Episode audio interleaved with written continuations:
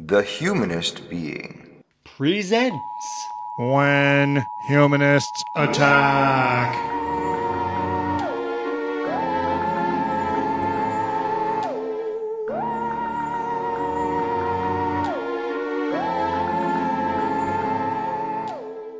Audrey Hepburn sits down in the Chinese restaurant, diamonds in her hair. Waiters are levitating backwards, orders ready, music in the air.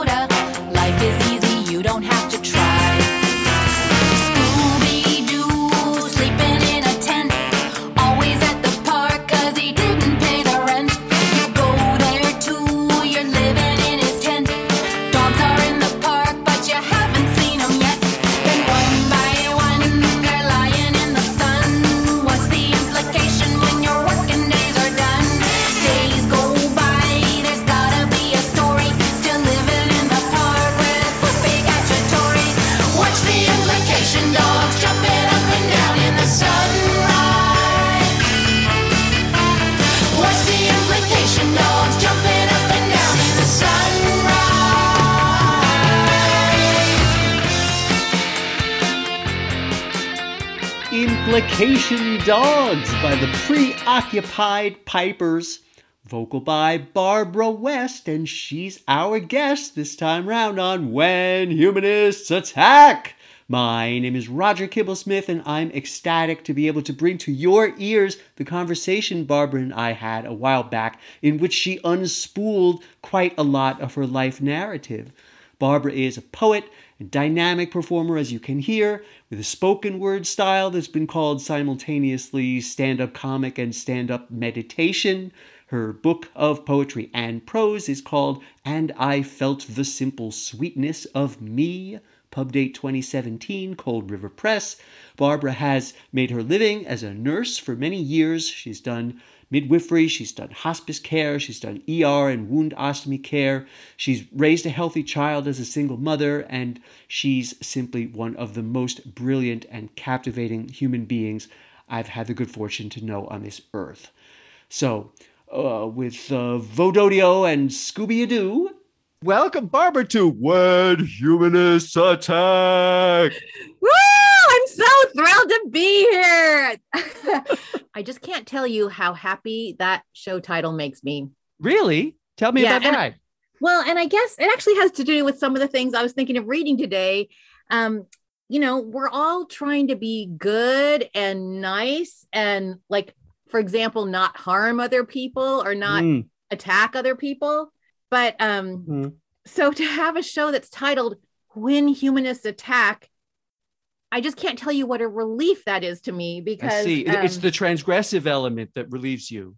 well it's it's already making room for me to make a lot of mistakes here and Right. um i i need that room Well, so so you know, I want to know everything about you and uh, from the beginning of your life. I, I'd like to start with your birth. You know, if you don't mind, where where were you born? What do you know about your mother's gave birthday?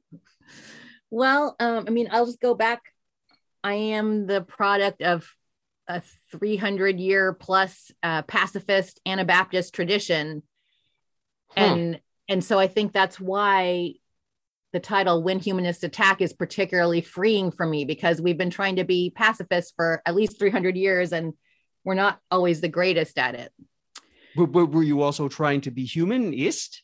You know, well we were trying to believe that people are good and we were trying to support people in being their best selves and not Yeah. attack them and that's Yeah, really hard to do it turns out what specifically is this strain?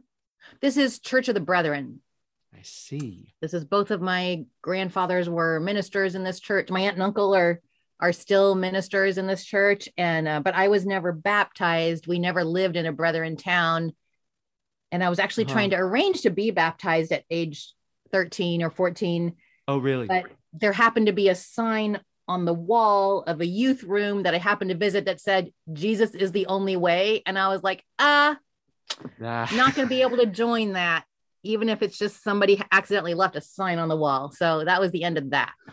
Just just because a multiplicity of ways you already knew. You yeah, I just I just happened to know that there were at least a couple other ways. And and I was wanting to join this one, but then I realized, you know, those other ways that I knew weren't busy saying they were the only way. And so I couldn't join up with a way that was saying it was the only way, even if it's just a sign that some wacko happened to post on the youth room wall. And I was like, Mom, I can't join this church. And she said, Well, you know, some wacko conservative just put that on the wall, but we don't really think that. I'm like, Yeah, but somebody else, everybody else let the sign stay up on the wall. so Ooh. yeah. Yeah, absolutely. So this was both sides of your family. Yeah, both sides of my family. I'm I'm pure blood. I mean, all four of my grandparents spent their lives working for peace and like for the good of humanity. I see. And that's basically what my mother and father ended up doing in their own ways. And it's basically what I'm trying to do, but I have kind of given up on the large scale. Not that I'm not still trying to vote the right direction or send some money the right way or support friends like you who are doing actual activist work, but the large scale work is such a challenge that I'm working on personal scale first. And first may mean this lifetime and the next li- lifetime if we believe in lifetimes, which I'm I'm not don't necessarily do, but I like the idea because it gives me some slack. I'm looking for slack. I guess that's that's the theme here of, of both my appreciations so far today. And they're very cogent. So uh, uh, one thing I also know about your youth is that you moved around an awful lot. I mean, did you sort Yeah. of feel like uh, uh, Indiana was the main place you lived?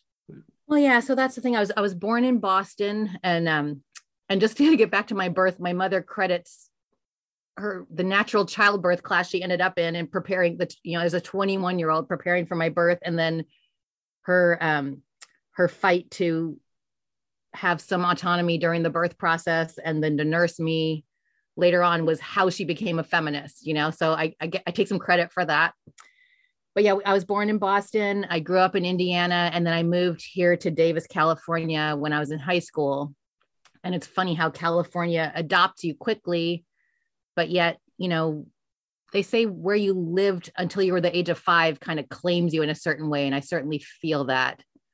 Um, my sister and I were able to visit Bloomington, Indiana, and Indianapolis, where we grew up uh, last October. And it was a very important, intense experience for us. This thing I've heard about being imprinted by age five is the landscape itself imprints on you. And we were just like practically in tears, just like walking around, looking at trees, you know, the certain kinds of trees, the certain places, the way the trees had grown in this one park, uh, walking through the woods. Um, it was just like food for us, you know. Mhm. And then on the other hand, um, it was an interesting thing for me and my sister.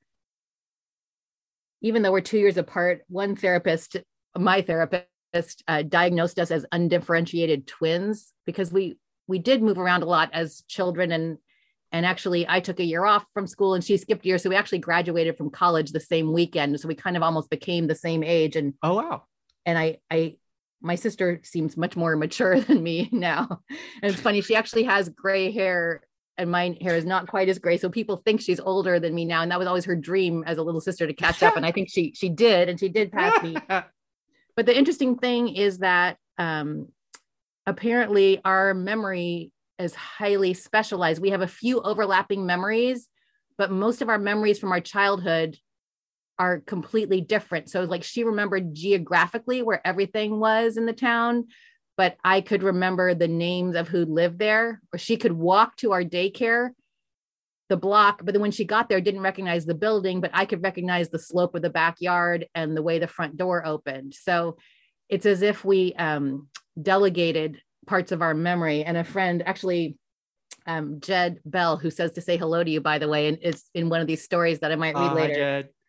Jed Jed said, well, yes, certainly there was efficiency in delegating different parts of our memories, you know, so one was in charge of a certain kind of memory and one the other. But Jed said also there was perhaps safety. The fact that neither of us had the whole memory kept us safe from some of the pain that was there. So we we walked around and cried a lot. Goodness me. All right. Well, so uh, I mean, what should Yeah. you know about your your adolescence by that time you were in Davis, California? Yeah, well, the the last part of it, I guess, um, I was I turned 16 this summer and we moved out here and and that and California has a way of adopting you. I mean, it's within a year we felt like we were from California, even though we still had this longing to go back to Indiana. And then it turns out, you know, this is where I've settled. I raised my son here and I lived in one town here for 24 years mostly until until right now. And that is just so bizarre because I other than being in grad school, I'd never lived in one town more than two years continuously. And a lot of that time was joint custody time between parents. So it is bizarre to think that I've been in this house. Um, I've been in this actual house since 2001. And that's uh, shocking to me. And there's something to be said for it. I recommend it, you know, and, and for my son having grown up with people that knew him as a baby and getting to see people grow up. I'd actually had never seen boys go through puberty. I mean, I'd I'd known boys, you know, like in elementary school and junior high, but then I went to three different high schools. And so when my son and his friends were growing up, it was just amazing to watch the physical things of boys going through puberty. I never had seen that because I had moved so much. Well, and I guess the only long term relationships you would have had would have been with your nuclear family. So you know. yeah, and I, I had cousins, but you know, we we only saw them every few years, pretty distant. So it's just yeah. And it's just that, it's another dimension of why you see why you're so close with your sister. I assume. you know? exactly exactly and and um it's just so interesting having you know some of the na- same neighbors for the past 25 years and and just kind of knowing people through thick and thin i i'm not good at long-term relationships whether they're romantic or familial or personal in any way although roger we've been friends for a very long time so i'm grateful for that true. we're, we're over 30 years now so that's that's Ah. awesome and that's very Yes. rare for me Okay. and so Well, it's just been I mean, awesome having special for anyone. I guess so. I guess so. But having neighbors here, you know, that I've known for for so long, and we haven't always been on good terms, but we just still know each other, and that's a, a really amazing gift. It wasn't anything I expected. It is. So, for listeners, Barbara and I met uh, in college. Uh, I believe for me, it was the day that I arrived uh, at college. And, um, you know, uh, a, a few things that I remember from your uh, college years, aside from uh, uh, doing a pair of duets together in the production of The Fantasticks, it was some first some trouble with your father uh er, er- early on like right away Yeah. uh then later you coming out as as as bi Yeah.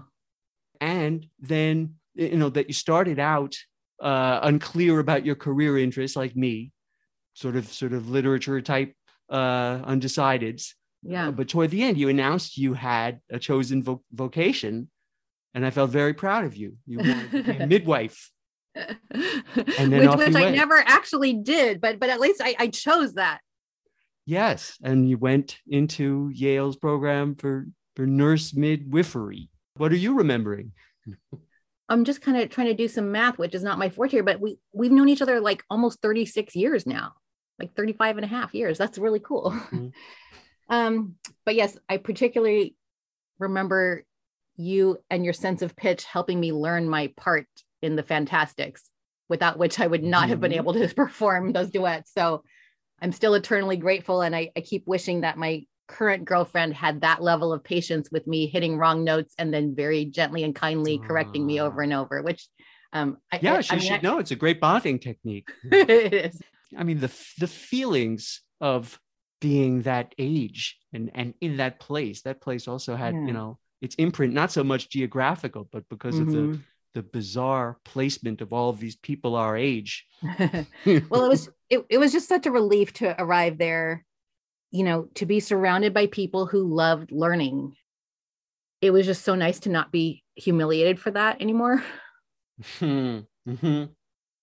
i mean later on i took classes at um you know public university just in between during my year off in college and and when somebody raised their hand in class the only question they asked was is this going to be on the test and I, it just it hurt me you know and and so you know being together with you in college there was a sense of common purpose that we were we were all helping each other learn. And that's such a gift. And i i haven't been in that environment that many other times in my life. I actually feel it now in the little mennonite uh, fellowship i'm going to up in corvallis. But um, i have mistakenly applied that in many other parts of my life assuming we were all trying to learn together. And and that was a mistake and i've i've I've offended a lot of people and and paid some heavy prices for making that wrong assumption in many Oh, other dear. environments.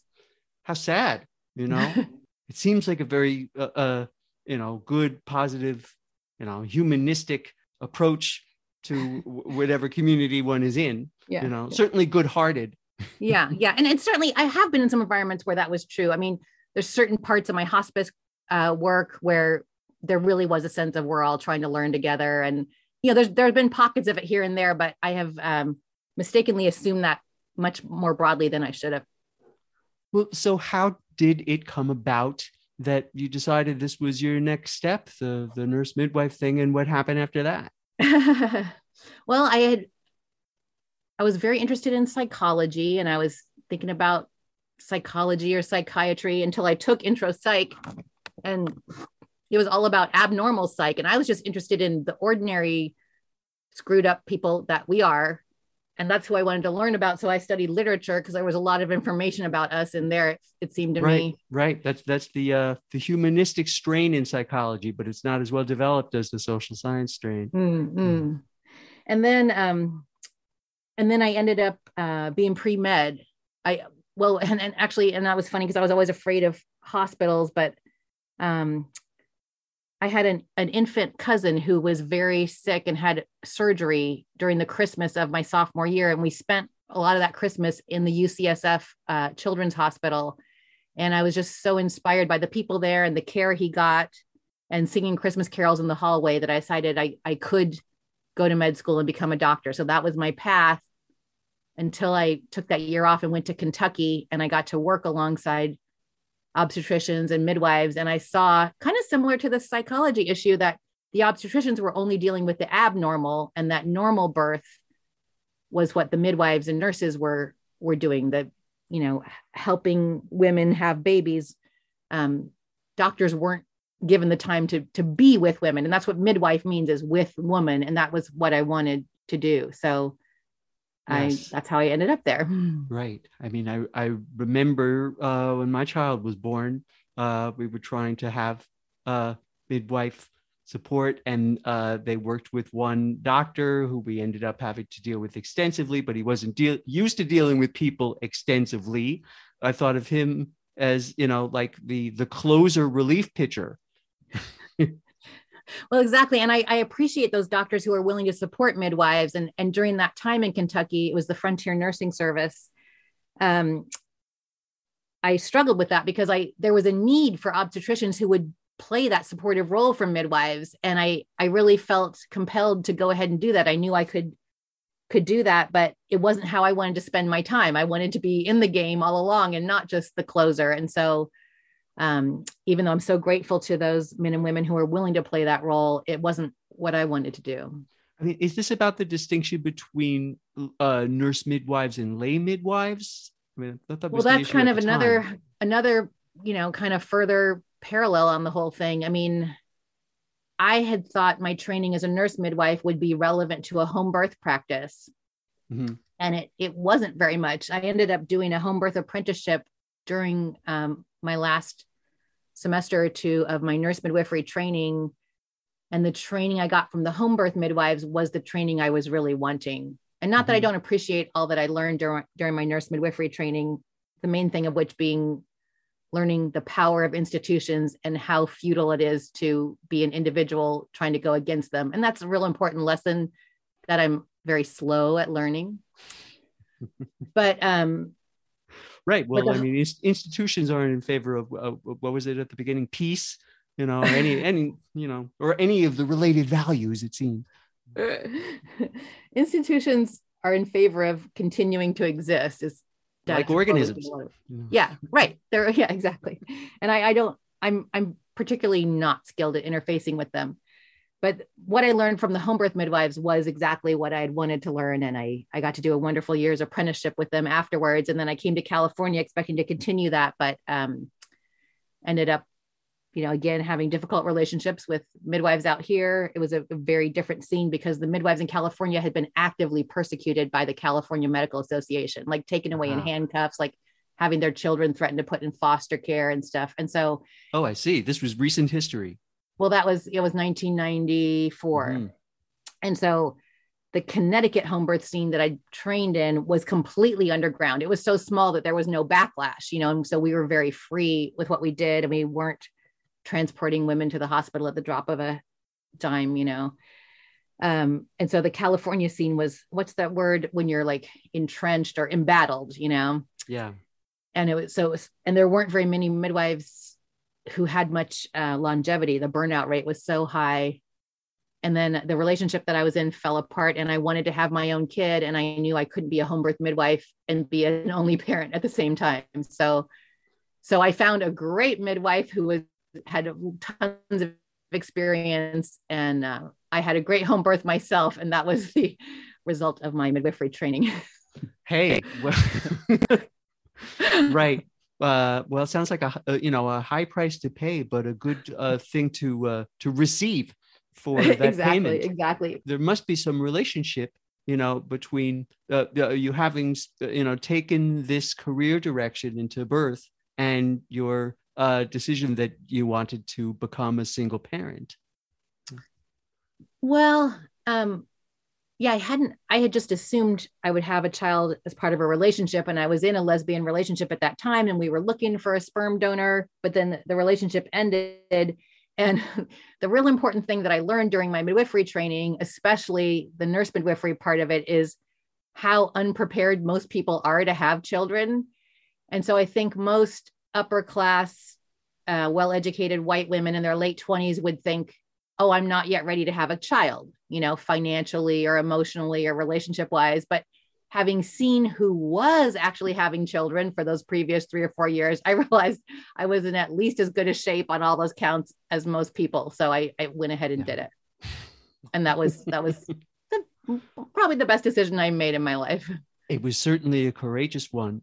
Uh, I, Yeah, it didn't, it didn't feel that way. It didn't feel courageous really. It just, uh, it was just what I most wanted to do. And I was very afraid of infertility. I had, Ah. I, I had not ever had regular periods. I had rarely had fertile periods. And I knew so many women in their late 30s and 40s who were dealing with uh, heartbreaking fertility issues. And so I was, I was par- partly out of fear. I mean, I, I just figured at 28 was my best shot to get pregnant if I ever was going to be able to. And so I, I wanted to try then. Yeah, yeah, yeah. Go through the exercise. Yeah. Wow.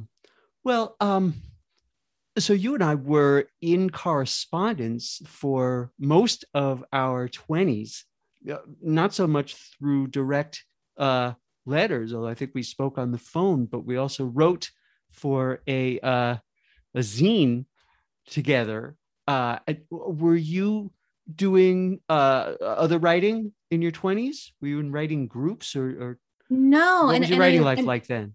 yeah looking back on that i mean i really see collection that that experience writing for that zine that that you invited me to and supported me in so much um that was the first prose writing i ever did on a consistent basis other than you know assignments in college Huh. and i remember um you know in the midst of that when it was all going so well we'd be so excited to mail off our you know uh, manual typewriter written things or handwritten things it's such a remarkable analog throwback know, Yeah, but- to uh, mail them I- off to the person who was going to xerox them and mail them back but out i still have mine you know Yep, me too, me too. But I started thinking, oh, someday I maybe I would want to write a newspaper column or something. And I and I realized like, oh, I have things to say that don't fit in poems. And um, and that was such a treat, especially and the dialogue, you know. I mean, we had some things to say on our own, but mostly we were responding to what each other had said, and that was thrilling. but what you're saying underneath is that you were writing poetry Yeah, I was I was always writing since I was 6 years old I've been writing poetry and and through my 20s, mostly I had to land in a poetry class or a workshop. During a lot of that time, I wasn't, but at least once or twice a year, some poem would just squeeze through and I would have to write it. So it's a, uh, a feeling that you rush to try to manifest. The poems, like, yeah, I would, I mean, they're scribbled on envelopes and, um, you know, tire warranties from the glove compartment. Yeah. That's how it is. Uh, I'd like to hear more about you know uh, your journeys in the healthcare industry. So how did you get from you know the sort of the birth business Yeah. into hospice care? Well, I, I really want to thank a woman named June Whitson. She was British born and ha- was a midwife in California. I, she was involved with the home birth movement and supporting lay midwives, but I, she might have been a nurse midwife herself. But I went to this, you know, home birth midwife, very hippie-ish uh, conference at an ashram outside of Santa Cruz. And she had gave a little talk on the connection between hospice work and midwifery work. And she talked about the handy woman tradition in like colonial america or maybe even in england that the women who attended births were the ones who also did the laying out of the dead and she was dealing with breast cancer herself. She actually died um, only a few years after that i believe. And her husband had died uh, not too long before that. And so she said I mean, I was just sitting in a large group of young women listening to her, but she was basically telling us to keep our eye out for hospice work and that there might be a role for us. And then um, a few months later, at my home health agency, they asked for a volunteer to do hospice night call. So I raised my hand because she had told me to. So professionally, then it, it didn't seem like that hard a step. Well, it was interesting um, going from my intended career as a home birth midwife to then a home death midwife, basically. Mhm. It gets back to that theme of working against the institution or within the institution. It just so happened at that time, you know, 1996, um, Medicare had established the hospice Medicare benefit, um, you know, within the previous 10 years. And so Medicare was paying us to support people in home death. And instead of worrying about liability, you know, because in home birth midwifery or any midwifery, we're worried about the baby dying, we're worried about the mother dying. And in hospice, the person is supposed to die. So it's just this tremendous relief. And, right. What could go wrong? and our success rate was like really high, you know? um, and and we're getting paid by Medicare to do this. And instead of like being on call, you know, living like a nun, like the home birth midwives do, being on call 24 hours a day, seven days a week, you know, 300 and some days a year. Um, I was part of a large institution. So I took call, you know, I did night call for seven days and then I was off for seven days. So I had time to myself to take care of myself during my pregnancy, which I'd seen a lot of midwives not be able to do. Hmm. And then I was able to take leave and I got disability uh, when my son was born. And, you know, I, well, I ended up taking a year off. And again, I don't see a lot of midwives don't have that luxury. So it was kind of ironic by switching from birth to death, I was able to take care of myself through my own birth of my son. Well, good. Otherwise, might not have might not have gotten the signal. and I mean, how about the way you connected to the work emotionally, or you know? Well, and there I do have to credit. Um, it's actually the the lead home birth midwife that I trained with. Her name is Div Karen Khalsa, and I've recently uh, reunited with her and got to visit her in Austin. If you need a place to stay in Austin, the Park Lane Guest House is the place you want to stay. And That's where Dave Karen and her par- partner Not Shakti. yet a sponsor of When Humanists Attack. Dave Karen and Shakti run it, and it's amazing um, bed and breakfast, like you wouldn't believe. But anyway, I, I feel that I'm still apprenticing to Dave Karen, even though it's you know 30 years later. Um, she was the home birth midwife who practiced in the way that I dreamed somebody could do, and was so uh, kind and gentle, and also you know but forceful with me as an apprentice and what I needed to learn. And then um, when I left Connecticut, uh, she moved to Austin around that time and trained in the Avatar work. Harry Palmer was the founder of it, and it was kind of similar to est or forum you know it's this intensive work looking at your own belief structures and um, i got a lot of training in being present it was like kind of like almost a way to do buddhism without having to sit on a mountaintop and meditate or whatever which later i ended up doing but Mhm. but I was trained to be present with myself and other people. And so that first night on call with hospice, I'd had 45 minutes of training from my supervisor. This is what you do at a death. I showed up knowing nothing with my little checklist on my little steno pa- pocket pad. And I kept having to call the other uh, phone nurse on call to ask her what to do. But the family was so uh, appreciative. They kept saying, We couldn't have handled this without you. And the only thing I really brought to that was that I was present. I was present with them and myself. I was present in my own lack of knowledge about the situation. And I was present with them as they didn't know what to do either. And so um, that was a great gift because so often when we're working, we're in situations that we have knowledge about. And so we think it's our knowledge that is what's valuable. And I'm not saying knowledge can't be valuable, but that first night doing hospice call knowing nothing except how to be present was a great um, feedback for me in in the value of that training i'd had through the avatar work That's a beautiful story. You know, it, it it was the right skill. It was enough. it was all that was needed and it was exactly what was needed yeah And, and I'm guessing it may also have helped uh, your ability to sort of uh, have takeaways yourself from from all these encounters with dying people Hmm. and family. that's interesting. Yeah i guess you're right. There's some reflectiveness built in in that avatar work. We're looking at how our beliefs create our reality. So you're right. We spend a lot of time observing our beliefs and observing our reality which i wouldn't have done before. Thanks for pointing that out I'll pop in just to point out that this podcast is produced by The Humanist Being, a social change organization classified by the IRS as a religious nonprofit.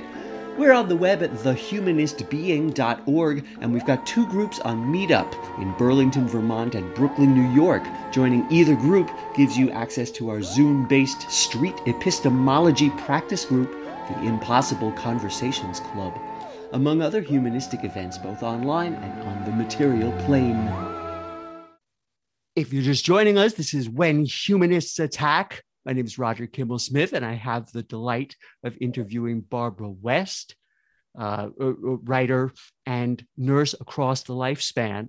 And you know, my idea for interviewing you is that you know your range of experience nursing from birth to death up close with both of those and the rest of your life experience you know that you develop some wisdom about the body and the life cycle and the stages and, and those are the sorts of things that you know are typically the province of religions with their rites of passage but secular people desperately need that wisdom too and and you know and who else but the handy woman to possess it you know Oh, thank you, Roger. Thank you. And, and I just I just have to say, um, I again am appreciating the title of this show, and I just want to say, when humanists attack.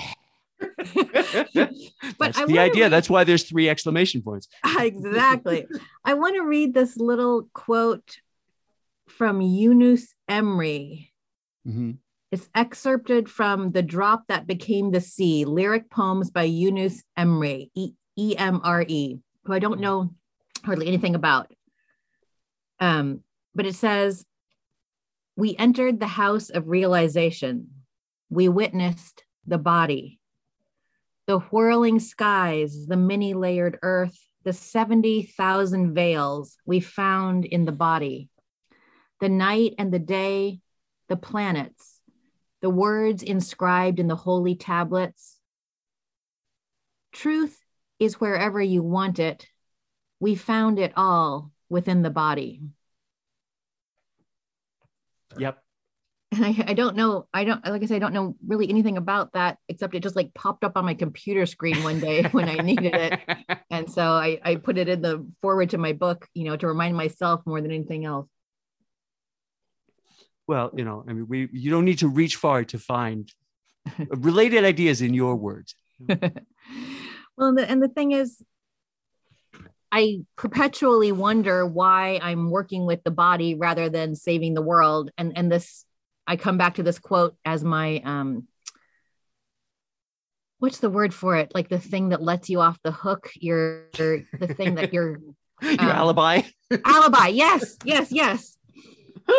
Yeah. Yeah.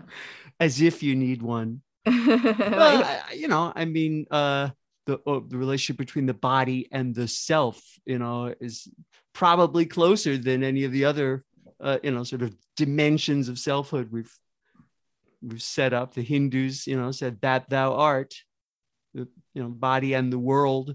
Uh, I know is a a metaphor richly used by many. and I think, you know, you point out that I've worked in birth and death, and I think maybe that's very convenient, you know, because those are two moments where it's it's real obvious that we're embodied or fail to be embodied or whatever. And so I, I I've, I've been aware that those two moments of birth and death draw one into the present, especially like home birth and home death. There's a sense of like we are all right here in this moment.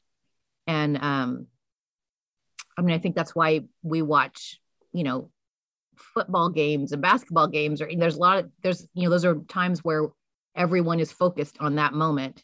And instead of doing that, I've attended births and deaths. Um, but yeah, when we get down to this moment, then we are we we find ourselves in a body.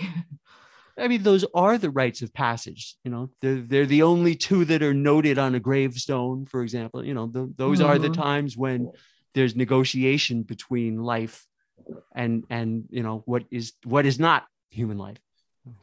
Yeah, and I guess I mean I don't want to violate any uh, when humanists attack rules, but you know if if we talk about body and spirit, those are the points of connection and disconnection, possibly you know between the two, and and so uh, whether there's anything before or after we come in or out of the world, that the details of that don't concern me, but it's fun to um, to feel the mystery of that. Yeah, yeah, yeah. I mean, that's the presence of that. That's what's Mhm. that's what's going on, and uh, and it's and you know, there's an authority around it. There's a realness. Yeah, yeah. Well, I- know there are uh, at least two other uh, major uh, influences on your life that we haven't really discussed yet. Uh, And one you mentioned was Buddhism and meditation, and the other is 12 step recovery groups. Maybe let's Yeah. address these uh, uh, either together or one at a time. Yeah. Um yeah, like I say, I I, I often say I feel I I'm living my life at the intersection of like Buddha, Buddhism, Christianity, and 12 step work. And and the shorthand for that is Buddhism and Christianity tend to tell me to help other people. And my 12 step work tells me to focus on myself and stop bothering everybody else. Um but really? Isn't isn't i mean well maybe you're supposed to bother you're supposed to bother the higher powers right? Isn't that how the 12 step step in works? 12 step well the higher power doesn't get bothered by us. That's the that's the nice but thing you, but you have to admit you need the help. Right right. And, and and that's the thing it's just um you know uh, from a humanist point of view um you all might appreciate the work of kevin griffin who's an amazing buddhist teacher but he he tackles the higher power issue from the point of view of being in a non-theistic religion and, and how do you do 12 step work in that context? And Mhm. what it comes down to as he so graciously says is like it doesn't really matter who, what it is that's helping as long as it's you realize it's not you. Like you you can't do it on your own you know? And that we don't have enough spiritual bootstraps to pull ourselves up on um but it it, it doesn't have to be any kind of supernatural god you know I, I come around a lot to the concept of prayer i pray a lot uh, praise prayers that i've memorized but in the end um, I always felt awkward as a Buddhist doing all these kind of more traditional Judeo Christian prayers. But in the end, it's just that I'm asking for help. I'm admitting I need help in any way. And that's that's a spiritual act, I think. Yeah i mean uh, like the thing maybe can be uh, both yourself and not yourself but you're not doing it separately there's no separate self right that makes it conversant Mhm. with that that rubric you know Yeah. I mean, and maybe because you're right, like when the separation I pray, is the big Western, you know, uh, Right. bugaboo. right. And so maybe when we say like we're asking for help, we're getting down to fundamentally, I don't know, just admitting we don't know. You know, maybe that's even the the core nugget within there. And Yeah. and and I guess the most important thing to not know is that we don't know what's going to happen next. And that's that's in Buddhism we call that groundlessness. And Hmm. I've come across it. I came across it in Mennonite church services this uh, last couple months during Lent. They called Huh. it wilderness. Wilderness, Mhm. A kind of wilderness of of the mind space. Well, or the wilderness of not knowing what's going to come next and fully giving yourself to that. Mhm. So I don't know what the Mhm. humanist uh, translation for that is, but, um, but I'm sure there is one. I'm getting it. It's there. I mean, so I guess this takes us to Barbara at midlife. And the way you've portrayed it to me is that along the way, you know, sometime in your 40s, I guess, you kind of got back to writing. You, you know, you found that you had a lot that you were now burning to say, and this writer identity erupted. Yeah, let me actually, I can tell you exactly how that happened. So, you know, whenever I've been in a poetry workshop or had writing assignments of some kind, I could do them and I would enjoy them by and large.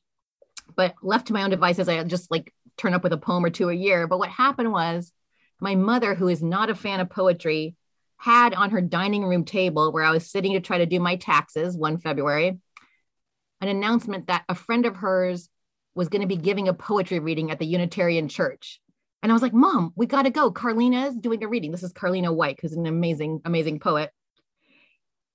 And mom's like, Well, I don't like poetry, so I'm not going to go. I was like, Well, I have to go then. So I went to this poetry reading. I knew there was going to be an open mic afterwards. So I brought some little eight and a half by 11 sheet of paper, trembling in my hands. And I went to this reading that was amazing. I had thought I was too old to get back to seriously writing poetry. And most people that were there were 20, 30, 40, 50 years older than me. So I was in my 40s, and these people were a lot in their 70s, 80s, 90s, and one guy was over 100. They were incredible poets, and that's also the sexiest poetry reading I've ever been to. Uh, that series, like they just, it's hot. Like they know how to write.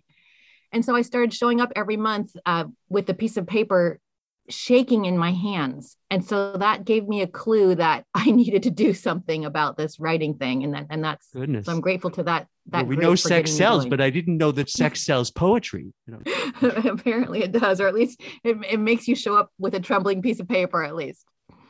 wow. All right. And so then I, so then I started going to poetry readings and then I started getting invited to feature. And then, you know, there happened to be a publisher, the piece of paper shaking in your hands. There's something you want to share. You've always been comfortable with performing as long as I've known you. So I'm sure it was a natural step for you to become very a very dynamic kind of performance poet. I love to perform and in an upper class, white, wealthy poetry context, my performance poetry kind of made a splash, you know. In a different context, um, you know, there's plenty of people that are awesome at that. But I was one of the few people that was not holding a piece of paper in front of their face and staring down at it, you know.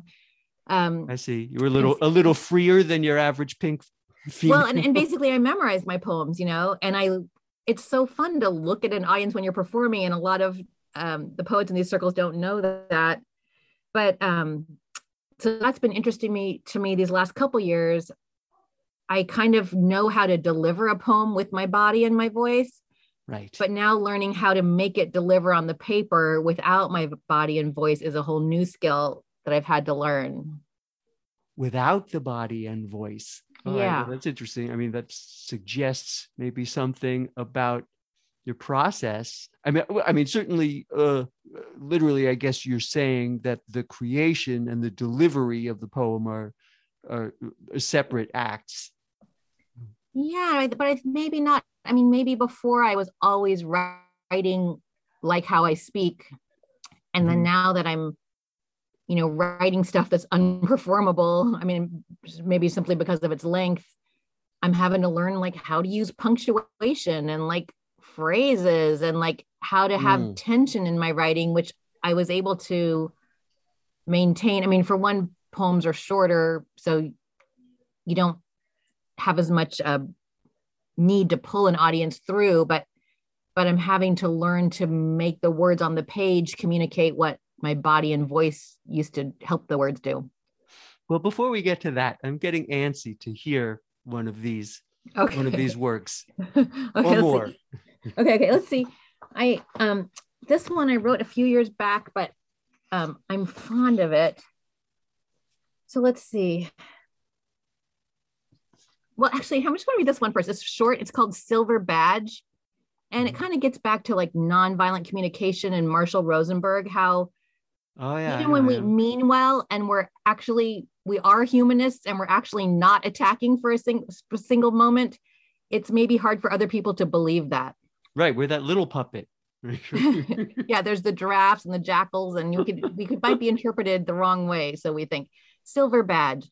Let me polish my silver badge so you will know it is really me. Like how once upon a time the Wild West sheriff was always the good guy. Accept this talisman, this calling card of the divine, free of tarnish from my human failings, the five silver points arrowing out into space, defining a plane of benevolence, so that I no longer have to lie face down on the kitchen floor at your feet to prove I mean no harm.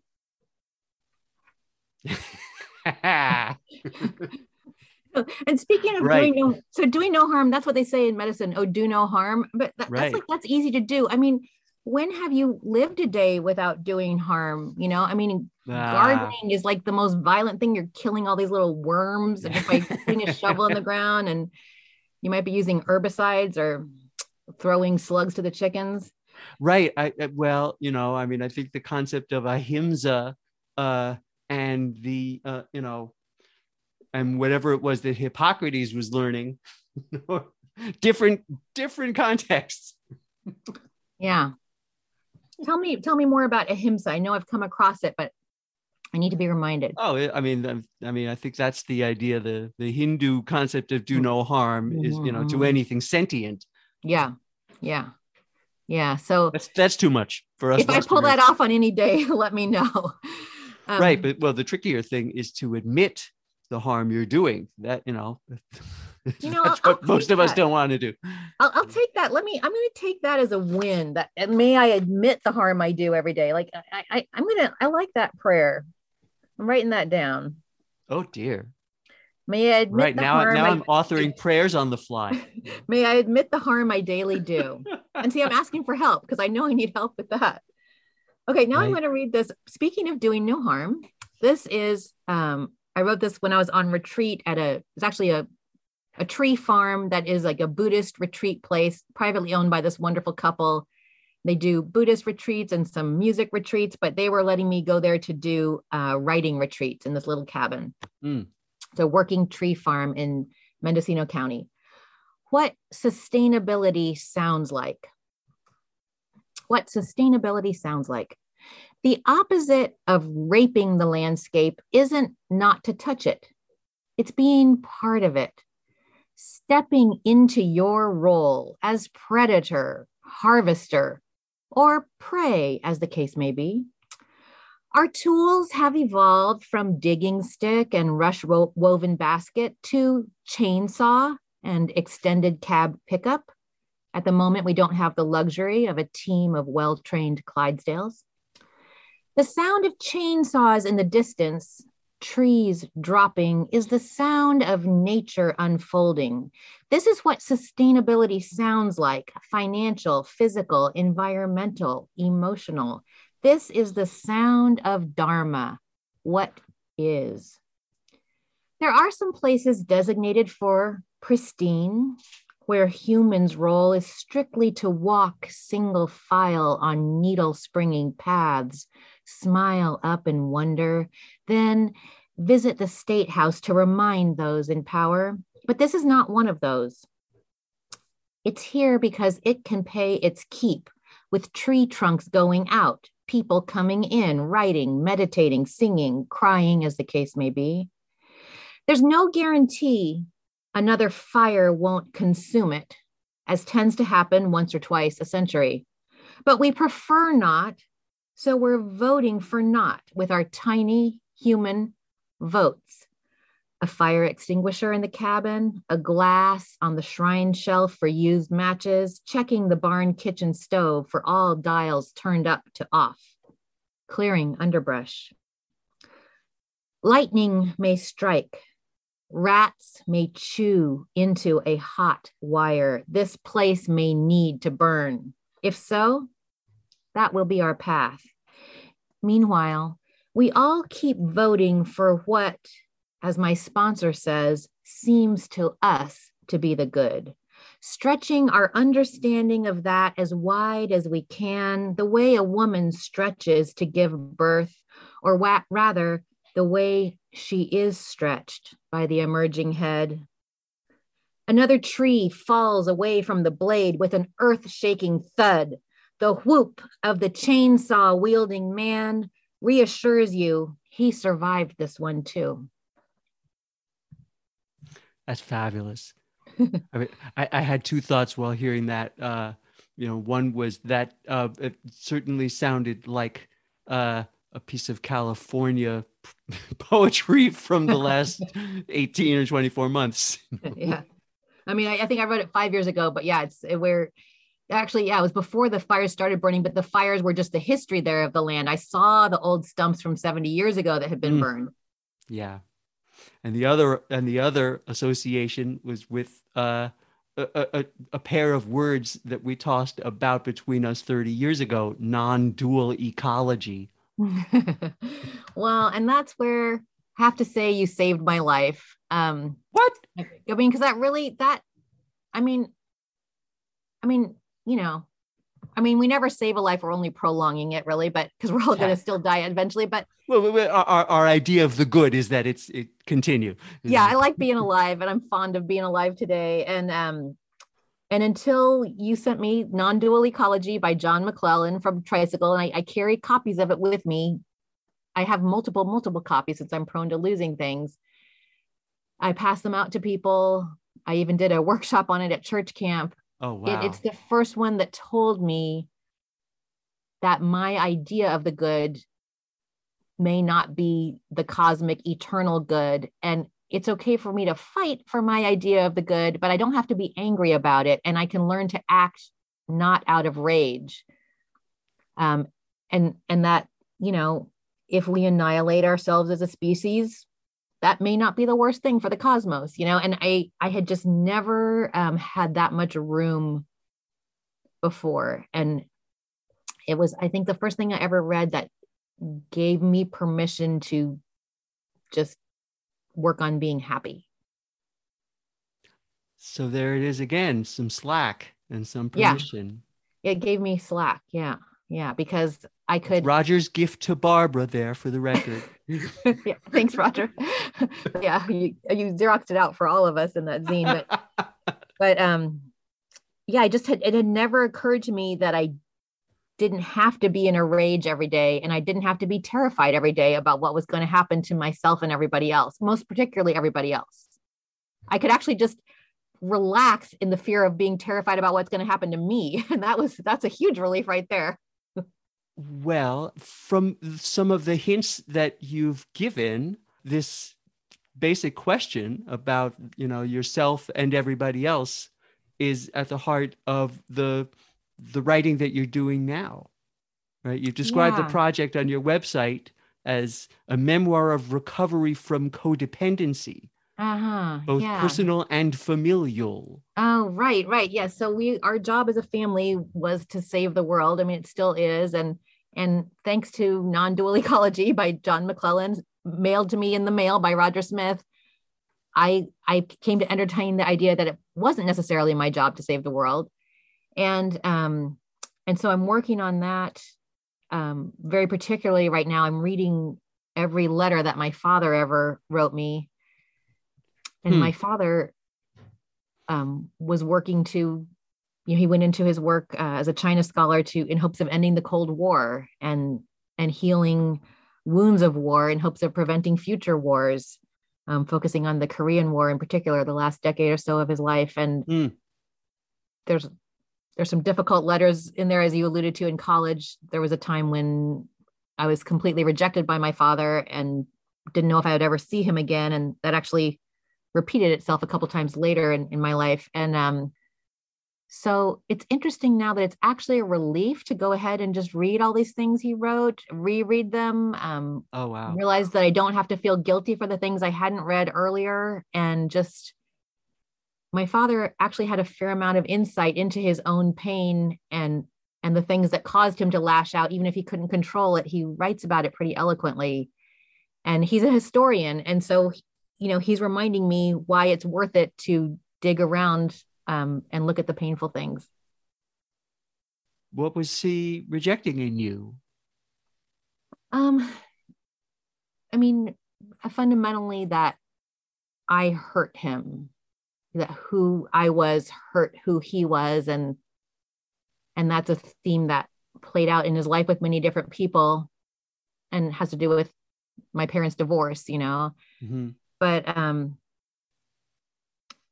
you know, I'm learning as I get older when when someone has been hurt by the majority of people in their lives, it, it may not be that it was my fault as a young child, and it may be that um, it may be that I was good when I was a child, and even when I was a teenager, and even when I was in my 20s, that that possibility is rearing its head here. um, so, and I can see uh, how much my father also saw that and spoke to that. So um, it's interesting to have him now as an ally in this project. yes, at last. Right. Yeah, That sounds yeah. like a real full circle uh harvest for you. Yeah, and, and and people dying can often be helpful in these kinds of conversations, and and it, we're coming up on the 10 year anniversary of his death, so um, I'm making progress in that relationship. You know, partly thanks to those events. But and so, you know, the the substance of that as it plays out, you know, has to do with this other phrase that you wrote to summarize the writing you're doing. Having been raised to save the world, she learns to save herself. yeah, and again, and what save means, um, you know, we don't really know because we're going to have a non-dual approach to that, but but we're at least learning to, you know, cherish the self or be gentle towards the self or not punish the self, not punish myself, and that's um, that's kind of exciting. Yeah, that gets gets you out from under some uh some punitive styles, some punitive Yeah. legacies.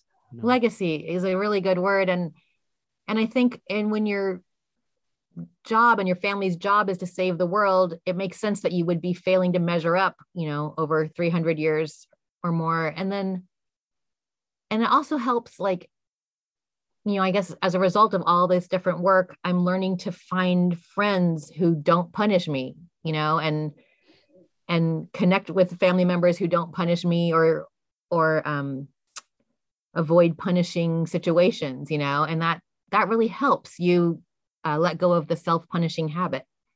Yeah. Got something else to read on this kind of theme? let's see. Let's see. Let's see. Let's see. Let's see. All right let's let's try this. Flinging pork chop. This is also written at the uh, from the same uh, retreat center uh, out in the on the tree farm in mendocino county. Flinging pork chop. Taking a break from the cabin. It's lunchtime anyway. Eating leftover pork chop in the old metal chair on the pond dock the pond is teeming with life more than i even thought bullfrog tadpoles float everywhere, catch sun in the shallows until my footfalls wiggle them off. They settle again mid pond, belly resting on a reed like no necked gymnasts on a horizontal bar poised for the next twirl. Mosquito fish are swarming from a hulky inch and a half down to one so tiny that even when they furiously lash their tails, their forward progress remains laughable. I think about throwing in a piece of my pork chop, a tiny, tiny little shred. I think of the pork oil contaminating the water. I think of delicate ecosystem balances and how humans so often unwittingly tilt them toward disaster. How we learned years later that the stale bread Grandma West saved for us to feed the ducks turned to cement in their bellies. But then I think of all the crazy stuff that might just happen to fall into the pond anyway. So I tear a bit of my, of my pork chop off the bone and throw. The mosquito fish are on it. The shred of meat is like a massive beach ball in a new games class, but this is no new game. They are dead set on winning. They've pulled it into two pieces now. The battle now raging on two fronts. The biggest mosquito fish with the biggest piece is leaping out of the water, heavy prize in its mouth. Others maintain hot pursuit until all are lost from my sight. That was fun. I think about doing it again. I think about the ecosystem and how artificial inputs falsely stimulate population growth so that when the external stimulus is withdrawn, surplus populations wither in famine, disease weakens the strength of the original herd. I think about how one of the fish could get hurt in the fray, how hungry dogs fighting over a bone come away wounded, but I'm bored and I'm lonely. I toss in another bit, results as satisfying as previous. I think about other things that might fall in the water. They wouldn't stand a chance against these micro piranhas. Then I see the body of a small electric blue dragonfly floating past the dock, surprisingly dry, as if it just fell in. Why aren't the fish after it? Too bad it's already dead. My lust for blood sport rising up from primal depths of my being, from some time before 300 years ago when my family became pacifists.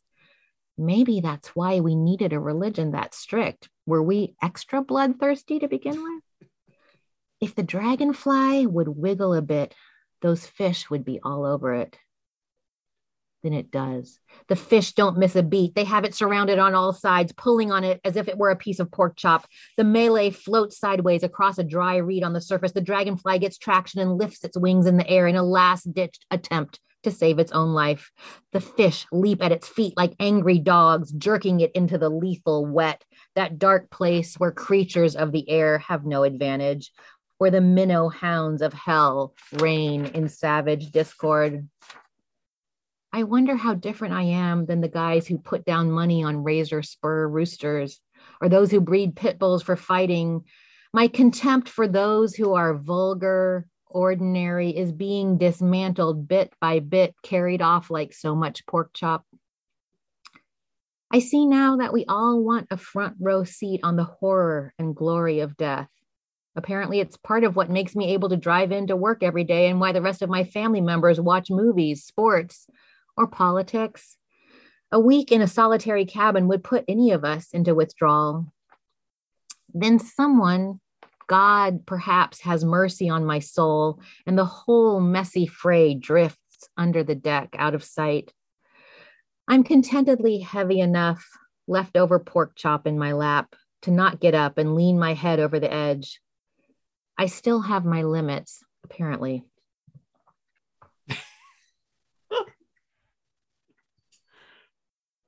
Oh wow. Barbara West flinging pork chop. Thank you, Roger. It's, it's fun to do these out loud. I don't think I've really ever read them out to anybody. So, Oh, you. well, I mean, you sent that one to me and I read it, but I didn't hear in my own head, you know, uh, the, the, that sports casting passage or two that really sold it. Well, that's the thing I, I do say on my Facebook profile, color commentary in general. It's, I think it's a phrase Jed came up with, but I do, I do see myself as color commentary. yeah. Yeah. Right. Well, and I'm secretly still a game show host. You know. that's what's going on here. Where's my prize? Oh, uh, Barbara West, what a uh, what a richness there is in uh, in our conversation and in your world and in your work. Thank Hmm. you for joining us. Well, thank you, Roger, and thanks for um, helping me remember like what the heck am I doing here anyway. It's just amazing to get this kind kind of support over this many decades, and and also when I say support from you, I don't just mean like the personal support, but it soothes me knowing that that somebody is keeping track someone's watching um, the media someone is um, is writing about that you know and speaking about that so and and hosting these conversations so thank you so much And a little postscript. The conversation you just heard occurred in 2022. In mid 2023, Barbara announced that she was shelving the memoir she'd been writing and joining a new 12 step program, Workaholics Anonymous this time. At present, she's still nursing and teaching swimming lessons at the city pool in Corvallis, Oregon, and practicing her pole dancing, but perhaps most intensively, she's working very hard at not working very hard. Our theme music is Pod Men from Sector 7 by Eric Bode. This is Roger Kimmel Smith reminding you to stay alert, skeptical, rational, and loving, for you can't predict when humanists attack.